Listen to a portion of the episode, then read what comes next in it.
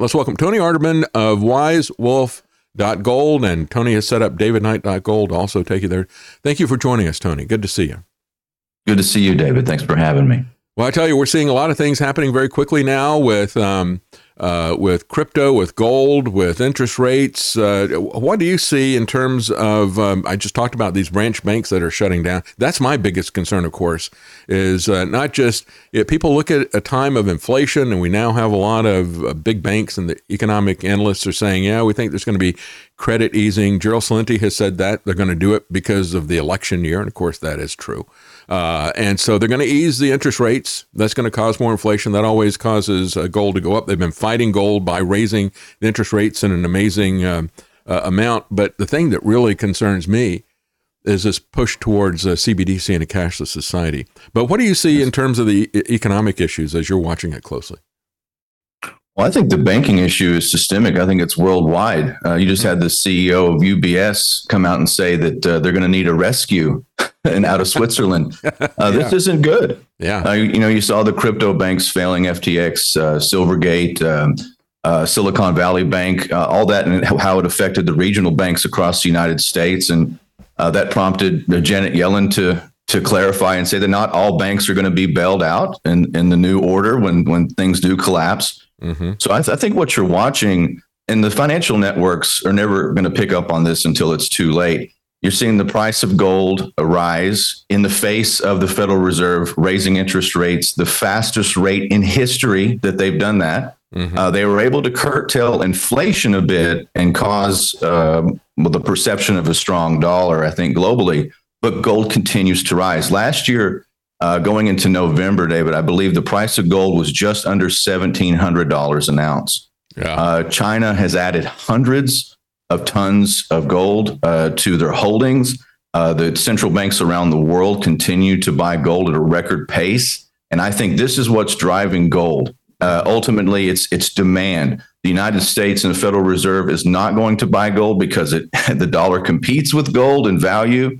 Uh, and I think what you're watching is, is, is this is historic, is a revaluation of currencies, and central banks are going to gold for a safe haven. Uh, that's what the rich and the elite are doing because this system is has cracks in it. It's uh, it's very volatile.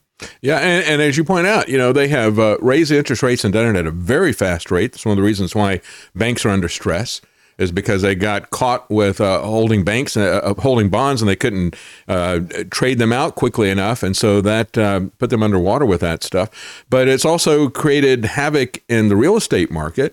Gold prices are holding, uh, while uh, their value, while new home sales have dropped 5.6% in October. And it's not just that, you've got uh, cryptocurrency that is uh, uh, um, going through a correction as it's dipped down to $37,000.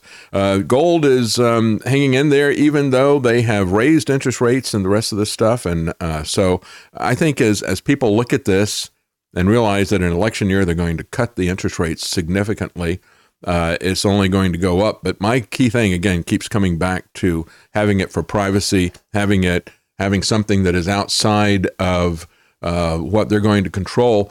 Uh, because who knows what they're going to do? Uh, you know, you see all these different branch banks shutting down. Um, they could do anything they want. They could do it very, very quickly.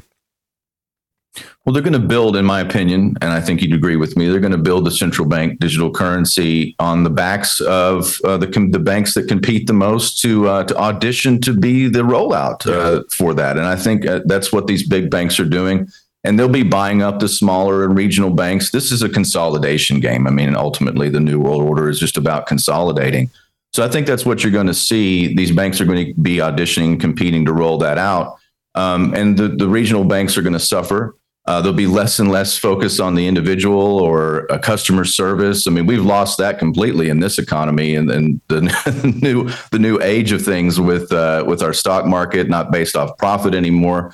So we've we've compl- that that ship has sailed a long time ago. So I I'm really skeptical of the banking system right now. I don't tell people to to not have a bank account, but you definitely need to be skeptical of all your holdings in one place or being in the system uh, I like having physical gold and silver. There's no counterparty risk. You hold that in your hand. That's something that's real. And you know, we can talk about crypto and we can talk about Bitcoin. I still think Bitcoin has a story to tell. There's something there to watch. Um, but it's very volatile as well. Yeah. Uh, so you know you're you're right about just being outside of the system. And it, well, I think really, David, it's, it's so it's so counterintuitive because we have to watch these prices. We're always watching the markets, but you know, gold went up two thousand percent from 1971 to 1979. Um, but that's not because the gold went up in value. I think that's what you're having to come to terms with here because we're not taught this in school. they're never they're never going to let you in on this secret. The dollar constantly loses purchasing power. Yeah. And the amount of abuse that has gone on and and just in the last 5 years unprecedented. You know, 80% of all the dollars ever created were created in the last 48 months. So, yes, Jerome Powell can raise interest rates, he can calm a lot of the fears of our global partners and people that use the dollar and the petrodollar. But ultimately, it loses purchasing power, and they're not going to be able to. I don't think they can simultaneously keep a strong dollar and lower interest rates because the economy right now is begging for cheap fiat currency debt. And that's these big multinational corporations, these ESG corporations, environmental social governance uh, that they're looking for cheap injections of cash. Mm-hmm. The Fed's going to have to do something. And when they do that, you'll be able to go back and, and cash out these bonds with uh, devalued dollars. And it's, it's really going to wreak havoc across the, the, the spectrum of what the dollar uh, entails. And I think that's what we're going to have to watch out for. Just really putting too much faith in the system and um, gold, in, in my, my, opinion, is a safe haven, and silver is a safe haven outside of that.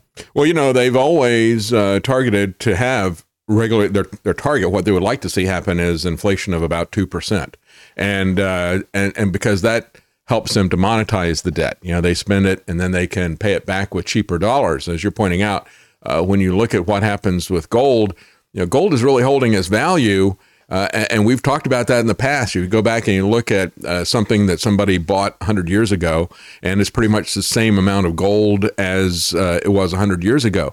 And it's the dollar that is constantly losing its value. And that's by design. They've wanted that, but now it's kind of getting a little bit out of hand. It's way above 2%, and they're worried that it's going to completely get out of hand. And we've seen that in our lifetime. And, and as you point out, there's quantitative easing where they increase the monetary supply, they, they play games with the interest rates. But I had David Stockman on the other day and he was talking about the fact he said, look at the massive stimulus that was put out there. That that really does dwarf even their quantitative easing and the money that they threw into the repo markets and this and that. I mean, they're just printing this stuff up and throwing it to everybody. But the stuff that happened during the lockdown and that stimulus thing, that was a massive shock. Another person said, "So what the what the central banks going to do? They've got themselves kind of over barrel. And what is the the Federal Reserve going to do? They've they've gone from like 900 million to uh, 9 trillion in a short period of time. Are they going to go from 9 trillion to 90 trillion? Is that what they're going to do? And if they do that, what does it do to their currency? It's crazy. Well, it completely uh, tanks it. I yeah. think we're at the end game of uh, post 1971 uh, currency model. And we went off the gold standard in 1971. Gold was $35 an ounce. We uh, Kissinger, who just hmm. recently died, you know, he he uh, pegged the dollar uh, to crude uh, through the Saudis. That's uh, what's known as the petrodollar. Yeah, he created that. Very, give him credit for that. They didn't. They didn't talk about that in AP either. None of the places talked about how he created the petrodollar that's falling apart on us now. oh, they didn't give him credit for that, or, or Cambodia, or, or a yeah. lot of the coups that, that took place in South America. Didn't give him credit for that. secret um, bombings, yeah. Secret bombings, yes. Um, you know, the, you look at the 70s, David. I think something really interesting happened. I was listening to a podcast the other day with uh, Robert Kiyosaki, Rich Dad Poor Dad, and he had all these old guys on. I like listening to the old traders, the old guys. This is back in the 70s when when the Hunt family uh, put a run on silver and and drove up the physical silver market. Now this was again, this is just off the heels of us coming off the the gold standard. Uh, gold was rising. Uh, silver had always been pegged to the dollar as well. And so they started buying up, the Hunt family here in Texas started buying up uh, physical silver, and I'm just in massive quantities. And, you know, if you really look at it, the deep state most likely took out the hunts. They, they used yeah. the financial system because they were exposing something very, um, uh, really, the, the, the power structure did not want them to see, which was how weak the dollar was. So, you know, you always see a dollar as a silver dollar. It's, you know, 0.735 ounces make one dollar. That's how it was from the founding of the country until, well, until we removed silver from our coinage. And so the Hunts were exposing that. And, uh, you know, Bunker Hunt said that the, the price of silver could go $50 an ounce in, in mid 79. And of course, it did in 1980, went to $50 an ounce. And the deep state came in along with the regulators and really took out and hobbled uh, the Hunts uh, for doing that. And no one ever again picked up that mantle. No one, uh, I think it was Warren Buffett for a little while became a primary holder of silver, but didn't encourage people to buy a physical. Was not in that, was not trying to drive up the price, just holding. Mm-hmm. Same thing with JP Morgan. I think what we're about to I think this could be another silver boom just based on the fact that this happened before uh, when we've had a massive shift in our currency. This is another one of those shifts, except this time, David, I don't think they can put uh, put the genie back in the bottle. I think there's not there's not when you talk about going from nine trillion to ninety trillion on the balance sheet, like you just said. Well, there's no more room. They have no more room to play with this. I mean, you when the, the total debt of the U.S. in 1980 was less than a trillion dollars. Mm-hmm. So it's it's 33 trillion and climbing rapid. I mean, uh, you, the wheels are completely. There's no. There, we don't even have fiscal hawks anymore. Uh, we don't talk about budgetary matters. It, we're 130 percent of, of debt to GDP in this country. So I think this, you know, being outside the system, I think this is why you know your show is so important we're not talking about investments, folks. David and I don't really talk about investments. We're not. We're we're, we're really talking about how to protect you and your family in the coming uh, new order of things, the Great Reset. Okay, mm-hmm. that's what we're talking about. So being outside of the systems is great, but also these are monetary matters. And I think that if you really look at the history here, there's an opportunity for you to protect yourself and uh, and your wealth against what's going to happen a major devaluation and de-dollarization the likes of which we've never seen i think uh, i think silver is is going to be an important part of that story i'm just kind of thinking about that at what happened in the last cycle which was the end of the 1970s yeah i, I like the way that bill holter put it um, he said um, we look at what's happening in switzerland as you mentioned with ubs and then uh, you've got Credit Suisse is going to try to go in there and bail them out, but they're not in that strong a position either. And he said, uh, keep an eye on silver, which is what you're just saying. He said it may be the pin in the gold grenade.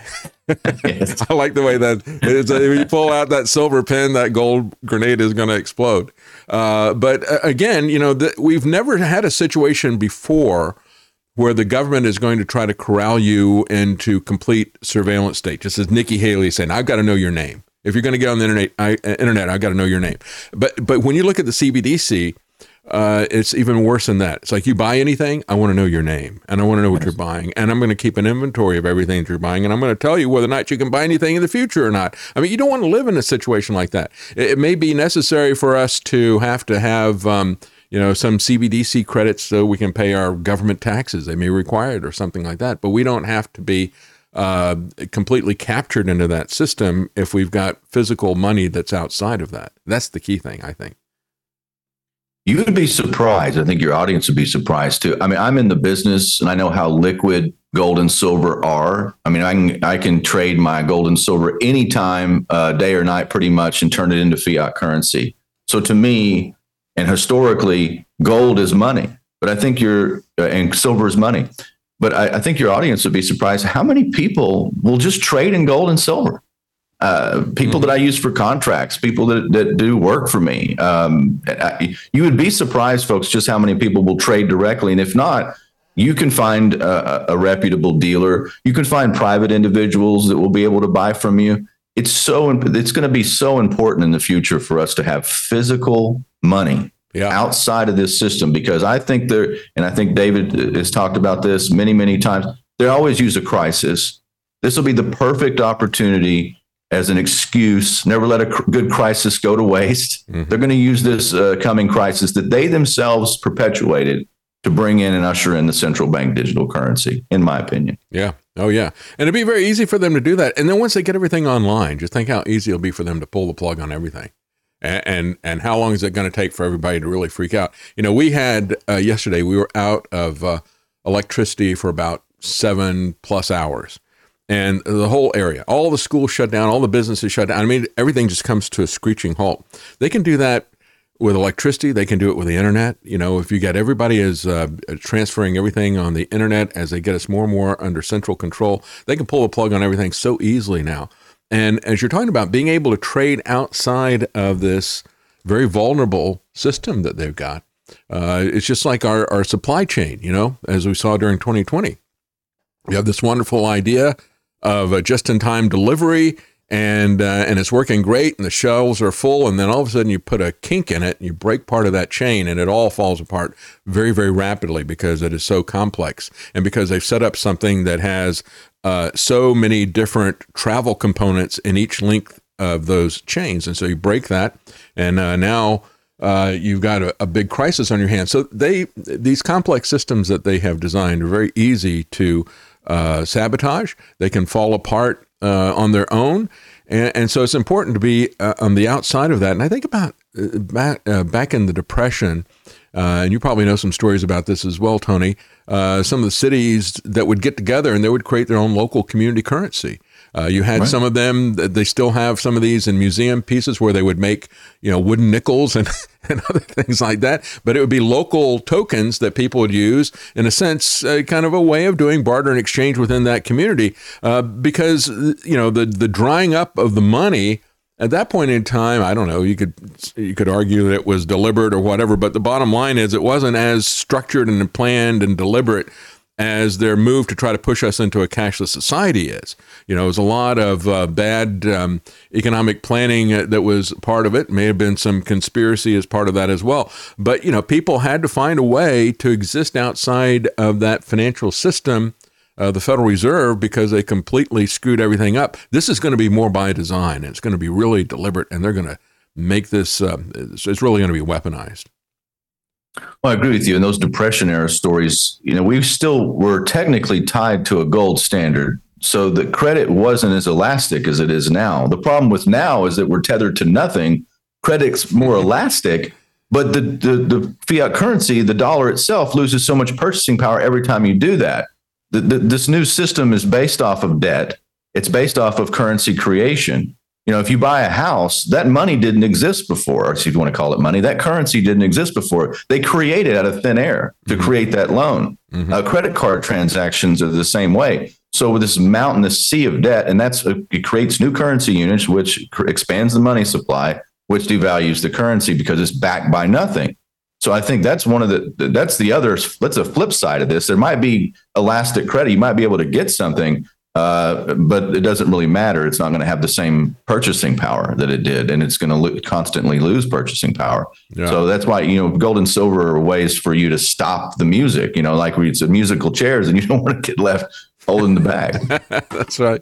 Yeah, Deutsche Bank is, is talking about how they think that they're going to drop uh, interest rates a couple of uh, about two percent, 175 uh, basis points is their projection.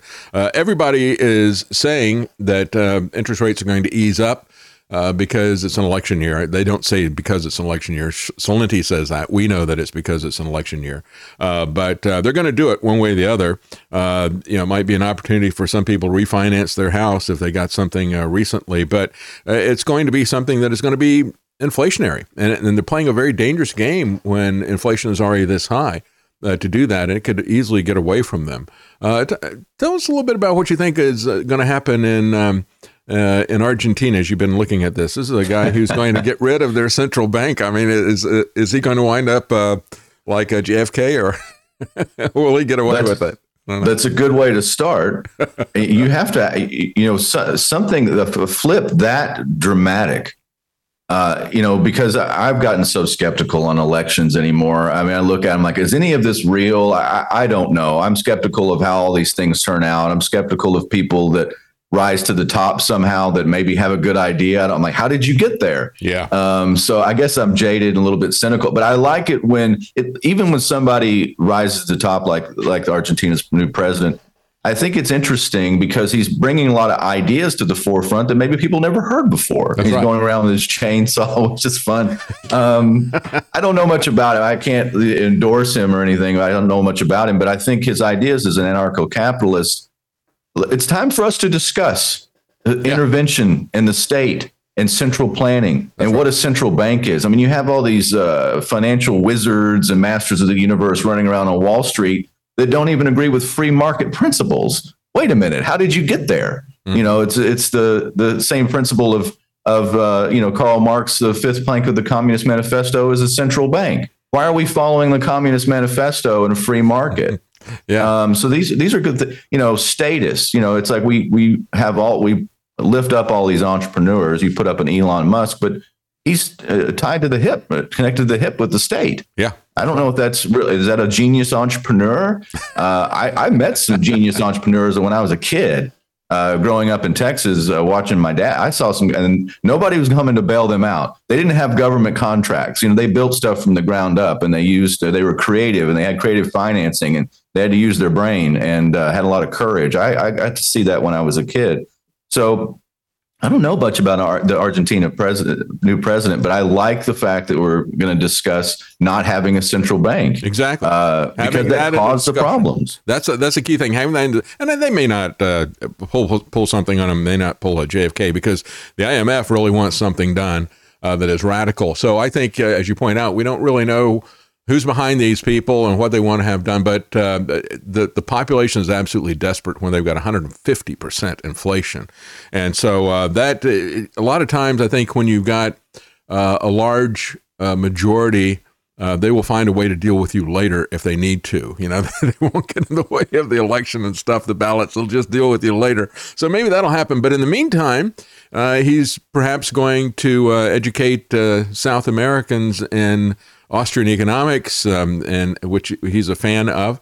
Uh, so uh, that's that's good to have that conversation, and and he is bringing a lot of ideas uh, to them. Uh, but um, it'll be interesting to see what happens uh, down there. Um, tell us a little bit of what is happening with uh, Wise Wolf Gold. Well, we're busy uh, going into the holidays uh, as always, and uh, you know I'm I'm looking to buy more product. That's why we have the I set up the second location here in uh, in Denison, Texas, here just uh, south of the Red River and on the border of Oklahoma. Uh, trying to buy more product so we can put it into Wolfpack and create a, a, convenient location for people. We're just about an hour or so from the trading floor here in Dallas. Mm-hmm. Um, so we're, we're busy. we're handling uh, you know, small orders, large orders. And if you've got, you know, needs for precious metals, we can fill that for you. And of course, you can go to davidknight.gold if you want to support the show. Uh, you can uh, click the link that says uh, join Wolfpack. Uh, I really want to get to a thousand members. It's funny because I'll add 10 and lose eight and add 12 and lose. It's, it's, I'm right in this window where I want to grow because uh, the more people that join Wolfpack, the better deals I can I can buy for everybody. And and uh, we've got you know the Goldback notes are going in for we got uh, Christmas rounds uh, for silver, Santa Claus stuff, and other you know Christmas related uh, uh, silver coins are, are going into the Wolfpack. And I've bought lots of fractional silver and fractional gold. So with these rising prices, I mean we especially with gold and gold got about, uh, I think, really right on the edge of breaking its all time high again. I think it was within like $10 in the last uh, 72 hours. Wow. And I think this is probably going to be something that just continues. And again, I would remind people it's not because gold's going up necessarily in value. The demand is high, uh, not here in the US so much, but the demand is high worldwide and the dollar's losing purchasing power. So